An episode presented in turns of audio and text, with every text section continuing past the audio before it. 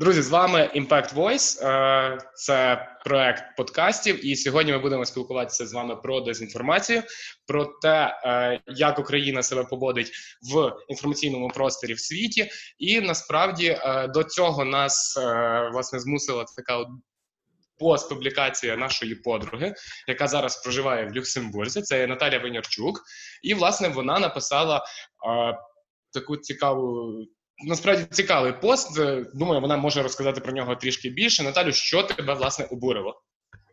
Е, всім привіт. Е, насправді ситуація ну не не, не сюрприз, що крім пандемії довкола в новинах зараз в Україні останніми днями домінувала тема Чорнобилю.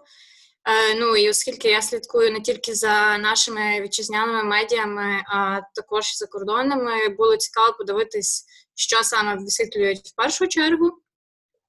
Як це як саме це висвітлюють, на які джерела посилаються? Е, ну і зокрема, мене теж обурило, що не було офіційної інформації від е, політиків. Е, так були лише пости. У нас в Україні дуже часто комунікація в Фейсбуці ототожнюється з офіційною позицією, тому були лише дописи керівників агенцій, служби надзвичайних ситуацій. Тому, власне, хотілося також перевірити, звідки ж ці дані, які в міжнародних медіа. Ем, і на, на превеликий подив, е, власне, двох, е, які вважаються в принципі з хорошою репутацією, зокрема Reuters і Guardian, е, вони посилалися на активістів Greenpeace е, е, Russia. Тобто, і в випадку Reuters про е, те, що це російський активіст, не було навіть зазначено в заголовку статті. Е, ну що в принципі вже оскільки ми знаємо, що не всі люди обов'язково читають новини, власне, це такий ефект е, інформаційної бульбашки, що теж називається echo chambers. Люди просто бачать інформацію, так не обов'язково навіть хтось відкриває статтю, і це вже може сформувати е, певне враження. Ну і так дивишся на на, на ці публікації, наскільки вони розносяться, ну швидкість просто в соціальних медіа. Ем, Наталя, а про що власне говорять? Е, з якого боку висвітлюють Україну як таку? Е, якщо говорити про публікацію саме в Чорнобилі, так. що відбувалося?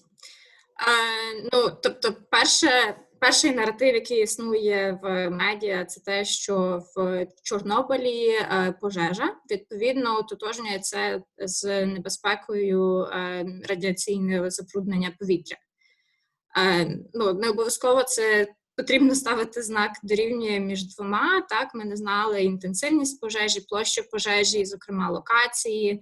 Тобто були в українських медіа десь там і тут е, інформація про лісництво. Ясно, що за кордоном не будуть розбиратися, власне, де це розташовано. Навряд чи хтось знає, що Київ за обсягом е, розміром в Бельгію, е, тобто наскільки це близько до Києва. Ем, зокрема, далі появилося власне в Text.org.ua одне з напевно моїх улюблених джерел е, в Україні, які вивіряють е, дані. Е, з'явилася інформація про те, що можливо буде поширюватися власне ну не смог, а повітря, яке буде вмістити випари з Чорнобиля.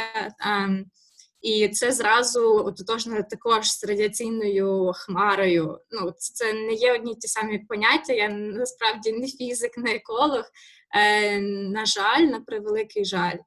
Е, І ну, мене обурило, зокрема, що настільки вузько підходили до поняття пожежі в Україні, і е, ну, не було е, інформації з офіційних джерел, тобто дуже часто журналістика не збалансована. Так дають, наприклад, позицію Greenpeace Russia, дають ем, власне позицію керівника Чорнобиль Tours. Ем, стосовно того, що відбувається, немає посилання на якісь офіційні джерела, немає посилання на офіційні ресурси, які дають е, ну навіть не знаю. Карти з космосу, щоб подивитися насправді який обсяг і де він локалізований. Е, тобто, ну, по-перше, обурюють трошки е, сам наратив до України, так що це обов'язково е, власне всі мають асоціацію з Чорнобилем як щось, що несе загрозу, як щось, що замовчується. І дуже не хотілося, щоб будь-яка новина пов'язана з Чорнобилем далі ну, власне підсилювала лише цей підхід до України як до ну, країни, яка замовчує інформацію. Ну, в цьому випадку, наприклад, пожежу, яка може нести шкоду як самим українцям. Ну, це також негативна картинка для іноземців і для всіх дипломатів. Тобто, ну кожна людина хоче знати, що вона живе в країні, в якій переживають за здоров'я громадян. Ну і зокрема, також впевнити наших сусідів, ну тобто білорусів, чи чи далі, куди це куди ця хмара би не зайшла, що все гаразд і нема чого переживати, ну і дати якісь якусь вивірену інформацію. Тобто, ну мовчання президента 10 днів це було ну таким сюрпризом, м'яко кажучи, для мене, зокрема. Розумію. Хотів би запросити ще до розмови з Соломією Паславською. От, власне, вона працювала певний час і має досвід в сфері власне дезінформації як такої. Е, Соломія, що ти можеш про це сказати? Чому так відбувається в світі, і взагалі як би мав працювати український уряд, українська влада, аби якось вести промоцію е, власне України як як чогось позитивного, а не знаєш, там пережитку радянського союзу як такого? Ем, ну так, Назаре. Е, значить, минулого року я працювала в сфері дезінформації. Безпосередньо ми вивчали, здійснювали моніторинг ем, під час виборів президентських і парламентських е, міжнародних змі і вивчали про що говорять міжнародні змі. І велика кількість засобів масової інформації соціальних мереж вони пропагували позицію Росії про те, що Україна це є failing state, і що е, імідж України в принципі був дуже сильно як сказала Наталя, не збалансований, не збалансований в негативну сторону. Тобто і оці статті, які видані в Reuters і в Guardian, вони знову ж таки шкодять іміджу України як ем, як країні, яка розвивається, яка дбає про своїх громадян, і в якій є якісь позитивні зрушення. А чому так власне відбувається? Вибачте, переб'ють. От чому так? Ми ж ніби е, після революції гідності почалась активна промоція України, війна на сході. Е, Уряд почав працювати на рахунок, ну тобто почав вибивати санкції для Росії. Е, чому зараз воно пішло так от на спад, і ну що треба робити? Воно не пішло на спад. Це було так самого початку. Якщо говорити з людьми, які ну які працюють в цій сфері і працюють в сфері інформації, вони підтвердять що Росія завжди вела інформаційну війну, тобто вона ще була до нашої революції гідності, і під час революції гідності тільки тоді у нас е, почався якийсь такий бум, сплеск, тільки тоді почали е, виводити імідж України на зовсім інший рівень, і це постійно треба робити і на постійній основі. Але Росія це проводила ще 20 років до того, як революція гідності відбулася. Тому, в принципі, засоби їхнього впливу є набагато більшими і ширшими ніж ніж в Україні і потужності, і так само гроші, які вливаються в ці сфери, сфери є набагато ем, ну тобто набагато більше фінансування йде зі сторони Росії в е, пропаганду ніж е, зі сторони України в контрпропаганду. Для чого це робиться? Важко сказати, це є офіційна позиція, я так думаю, Росії. Для того, щоб послабити державу, для того, щоб ну тут є багато чинників, оскільки війна ведеться не тільки на військовій площині, інформаційній, а інформація допомагає дискредитувати Україну. І один з основних способів, на мою думку, це зробити так, щоб санкції проти Росії не були продовжені з одного боку а з іншого боку, щоб ем, будь-яке фінансування, яке проходить з заходу, навіть там реформування України, воно теж було там применшене чи зменшене до нуля. Оскільки таким чином вони показують, що Україна є країною, яку не яку не варто підтримувати, і тим, що Захід підтримує Україну, е, фінансуючи її, ем, то він е, підтримує цю цю ситуацію, яка тут є, тобто не покращує, а підтримує, на їхню думку, негативну ситуацію, яка є в Україні. Наталя, чи справді так? Чи дійсно там в далекому Люксембурзі, отак, от, е, бачать Україну е, такою, знаєш, не не, не, ну, не, не е, країною з відсутньою чіткою позицією? Чи щось взагалі говорять, окрім е, Чорнобилю? Чи от зараз всі просто застигли навколо цього цієї пожежі радіаційного фону? І як вона виглядає? Е, чесно, я думаю, що нам навіть зіграло на руку те, що зараз всі в принципі переживають більше за пандемію. Люксембург взагалі дуже маленька країна, і е, тут насправді немає мови про промоцію як України е, культурної чи економічної. Тут є власне тільки одна організація, яка займається просуванням, але українського бізнесу. Так ми знаємо, що там, де є гроші, там де бізнес хоче Е, співпрацювати з е, компаніями в Європі. Ну тобто там йде промоція України е, з точки зору як джерела ресурсів, праці і так далі. З точки зору інформаційної, насправді я б не говорила тільки за Люксембург. Мені здається, от власне цей такий підхід, що ми таргетуємось лише на конкретні країни, тобто на Німеччину, на на Францію, чи на Брюссель, чи на Штати. Е, він має мабуть має право мати місце, але е, мені здається, що ну кожна інформаційна така мікровійна важлива насправді, тому що ем, те, як себе країна е, позиціонує так е, на міжнародних медіа, дуже часто визначає наскільки ну, довіряють інформації, е, яка йде в медіа. Тобто можна говорити про напевно кризу довіри, так коли перше йде дуже багато меседжів. і Ми дуже знаємо, що ну, Росія насправді дуже скілфул з тим, щоб е, брати частину правди, заміксити її е, власне з власною позицією і подати це як на справжню інформацію. І масштаби насправді такі, що ну е, я не знаю, як е, ми можемо власне це перекрити білою інформацією. Ну тобто, е, можливо, ви чули там про ем, тролів, фабрики тролів цілі, які Росія розгортає в Африці. Я думаю, що ну тобто в декількох країнах і е, власне ресурси, які вони туди вливають, е, просто шалені. І це потрібно розуміти, що насправді ну сила і безпека країни. Зараз е, вона вимірюється не лише в фінансуванні збройних сил, вона вимірюється в фінансуванні також інформаційної політики, і тут йде дуже міцна зв'язка дипломатії і ну е, взагалі поняття оборони країни як такої. От власне перед розмовою мене також обурило, що ну сьогодні, як ви всі чули на щастя. Ем, е, Відбувся обмін полоненими, наприклад, але я не знайшла е, інформації ем, на ну, тобто на кого ми поміняли ем, цих людей, тобто кого ми віддали власне окупантам, і мене обурило, що представник е, External Service, тобто це як е, агенція, яка відповідає за дипломатію ЄС в країнах поза межами ЄС. Заявила, що знову ж таки вжили наратив конфлікту, не війни на сході України, а конфлікту.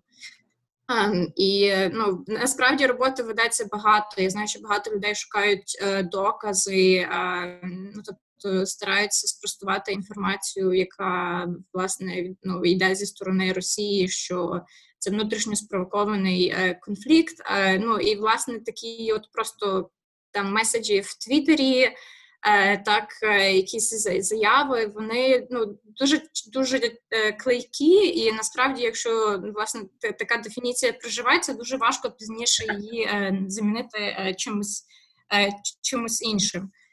Ну, інше, наприклад, зараз те, що мене непокоїть, це те, це заява Зеленського в останньому своєму зверненні. Він сказав, що допомога Україні надає. Ну, перш за все, він подякував Китаю, так Тобто, це це також може сприйматися міжнародними партнерами як сигнал. Е, ну тобто, Украї... що Україна визнає власне першим чином допомогу е, тільки Китаю, хоча ми всі знаємо, що ну йде колосальна допомога зі сторони ЄС.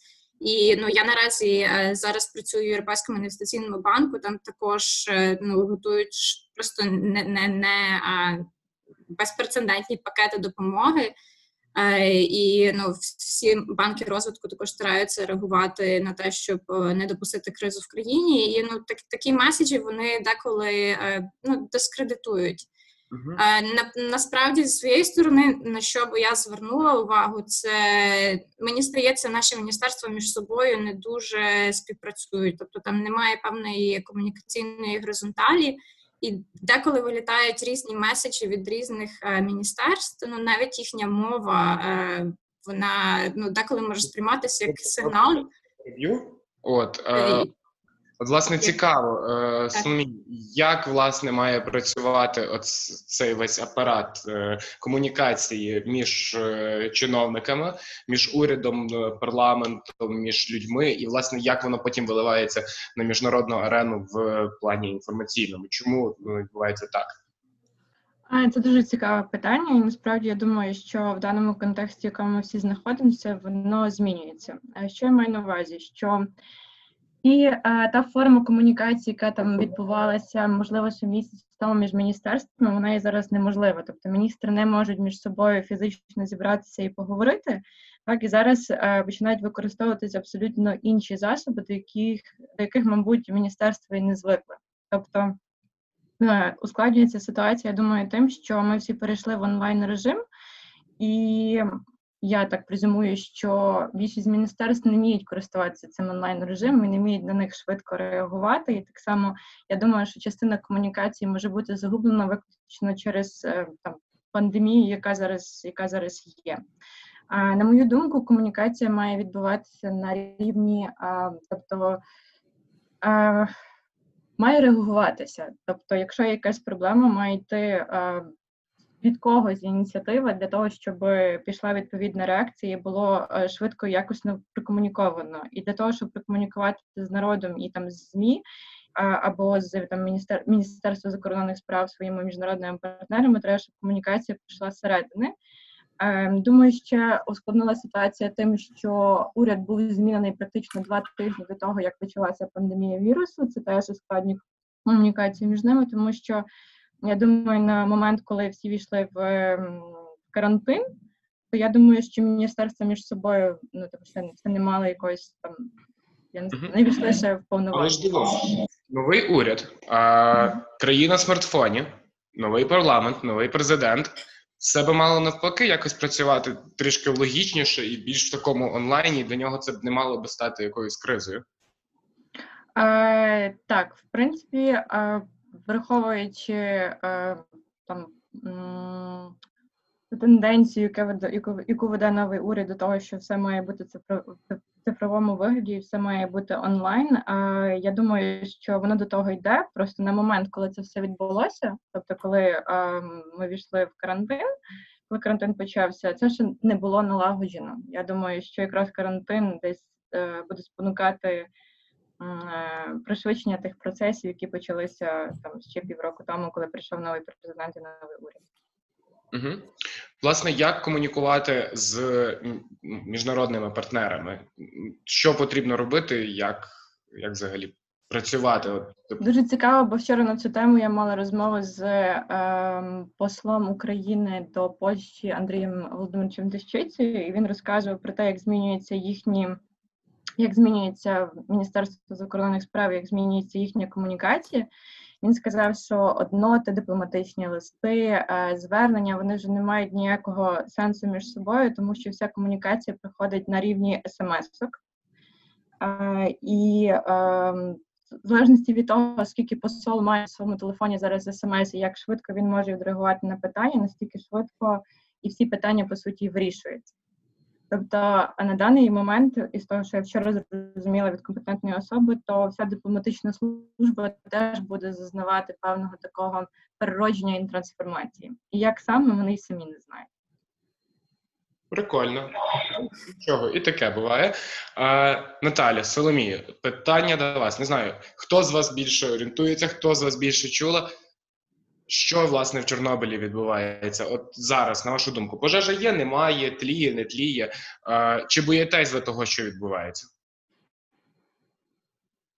Особисто я вже не боюся у зв'язку з тою, з тими погодніми умовами, яких ми зараз є. Вчора вже випав дощ і сніг в Києві, і, і от мені здається, що воно якраз е, затліє. І як пожежі такої вже не буде. Наталя, що думаєш ти про це? А, ну, тобто, з останнього з того, що я бачила, що зі сторони України ми вийшли з новинами, що вогню немає, тобто відбувається тління. Е, Про це, в принципі, видання також написали. Тобто, ну, історія, е, в принципі, замикається, але мені здається, що тут ну, не треба так підходити, що от ну пожежу загасили, і окей, класно. насправді цю історію можна ну, з цього негативного чи нейтрального куту теж вивести е, е, ну, трошки більш позитивну історію, тобто можна підняти питання. Е, яких додаткових коштів, так само, що відбувається зараз власне з тваринами в Чорнобилі, яка є взагалі кліматична ситуація, чи можливо ну вже зараз там є інстальовані сонячні панелі в Чорнобилі, наприклад, чи можна також.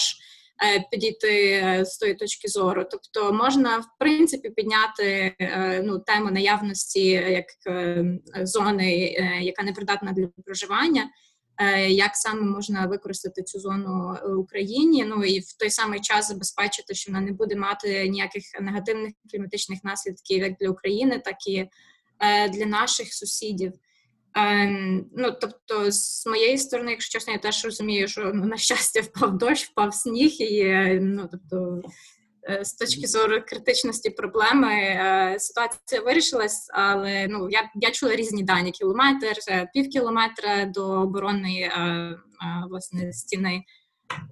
Сховища, ну не знаю, я була в Чорнобилі. Я просто уявляла цих лисиць, коли яких я там бачила. Мені хотілося вірити, що вони всі втекли насправді. Але я хотіла ще додати Е, мені здається, що дезінформація просто така тема. Ну де я не знаю, як це все можна вшити, вшити в один подкаст, але ну теж щось, що мені довелося чимось працювати, це е, власне наші плани уряду по діджиталізації. Ну тут для всіх стало шоком, власне, що нас поміняли уряд, і так просто. Е, ну, насправді дуже швидко, тільки тоді, коли ну, виховали якусь довіру до е, міністрів, і власне, зокрема, міністр фінансів був ну, була компетентною, тому був ну, власне дуже дивував вибір, е, чому саме зараз. Е, з точки зору діджиталізації, я не скажу, що наші іноземні партнери вони не до кінця розуміли, вони ще були відкритими зрозуміти, що вкладається власне цю діджиталізацію. Ну, тобто можна тут відштовхуватись від е, багатьох е, елементів, але мені здається, що дуже якось однобоко підходиться до цієї теми держави в смартфоні. Ну тут треба також говорити про інклюзивність, тому що ну, наявність е, всього діджитального, дігітального, не знаю як правильно.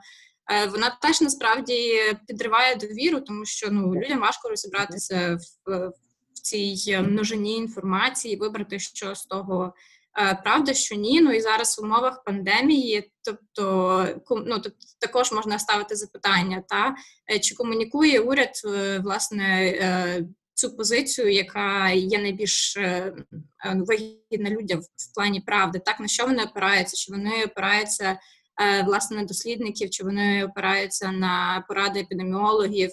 Е, власне, звідки беруть інформацію наші новини, чи вони орієнтуються на те, щоб тільки набрати кліки, чи вони співпрацюють також, щоб всі давати однакову інформацію. Ну я насправді теж була б рада більше про це почути, тому що ну різні держави діють зараз е, по різному, хоча на рівні ЄС, наприклад, це стараються гармонізувати. Е, Є цілі поради насправді як поводитися бізнесу. Е, ну Насправді тут поговорити можна про багато елементів. Просто хотілося це додати, тому що мені що дві теми насправді пов'язані. Розумію, але ще насправді трішки хочу говорити про е, те, що 34 роки тому власне сталася аварія в Чорнобилі. 26 квітня е, четвертий енергоблок він власне вибухнув. Е, що говорять в Європі про це, і е, як як власне яка ситуація, особливо після виходу серіалу Чорнобиль, що якось заговорили активніше чи ні? Буквально два слова, і будемо підрозумовувати. Е, я напевно почну, бо я дуже коротко. Е, ми самі закінчили один університет. Ну і в принципі серед моїх знайомих після серіалу просто увага зросла надзвичайно. Ну тобто, я, наприклад, дарую книжки про Чорнобиль своїм друзям. Я дуже хороша Сергія Плохова. Е, про Чорнобиль можу рекомендувати. Я її, наприклад, прочитала після серіалу і після відвідин Чорнобиля, тому що ну, це дуже такий унікальний, як на мене, е, досвід взагалі. І е, ну, насправді з однієї сторони підходити. До Чорнобиля можна його просувати як туристичний елемент, з іншої сторони, потрібно досі комунікувати про Чорнобиль як щось, що трапилося, але не обов'язково трапиться в майбутньому. Тому що мені здається, що впевненості серед іноземців про це наразі немає. Не знаю, що Соломія думає приводу. Власне, що думаєш? В момент, коли вийшов е, серіал, то я якраз знаход... ну, вчилася за кордоном, і цей серіал був надзвичайно популярний серед всіх моїх студентів, всіх моїх однокласників, однокурсників від Сінгапуру до Сполучених Штатів Америки, і це викликало дуже великий резонанс. І викликало, як і люди захотіли поїхати в Чорнобильську зону, так також для них це було наглядним прикладом про те, як працювала російська влада і е, яким чином приймалися рішення. Отже, е, друзі, сьогодні ми говорили про дезінформацію, е, торкнулися власне теми е, пожежі в Чорнобилі, Чорнобилі як такого. Нагадаю, власне, 26 квітня 1986 року стався вибух в Чорнобилі, і власне. Нас цікавило сьогодні те, як висвітлюють інформацію в іноземних змі. Нас цікавило те, як комунікує українська влада, український уряд, і для того, щоб е, якось подати Україну власне не як країну, якій потрібна на якась колосальна допомога з точки зору дезінформації Росії, як такої. Е, дякую, що ви були з нами. Також гарного вечора і друзі, чекайте наступних подкастів.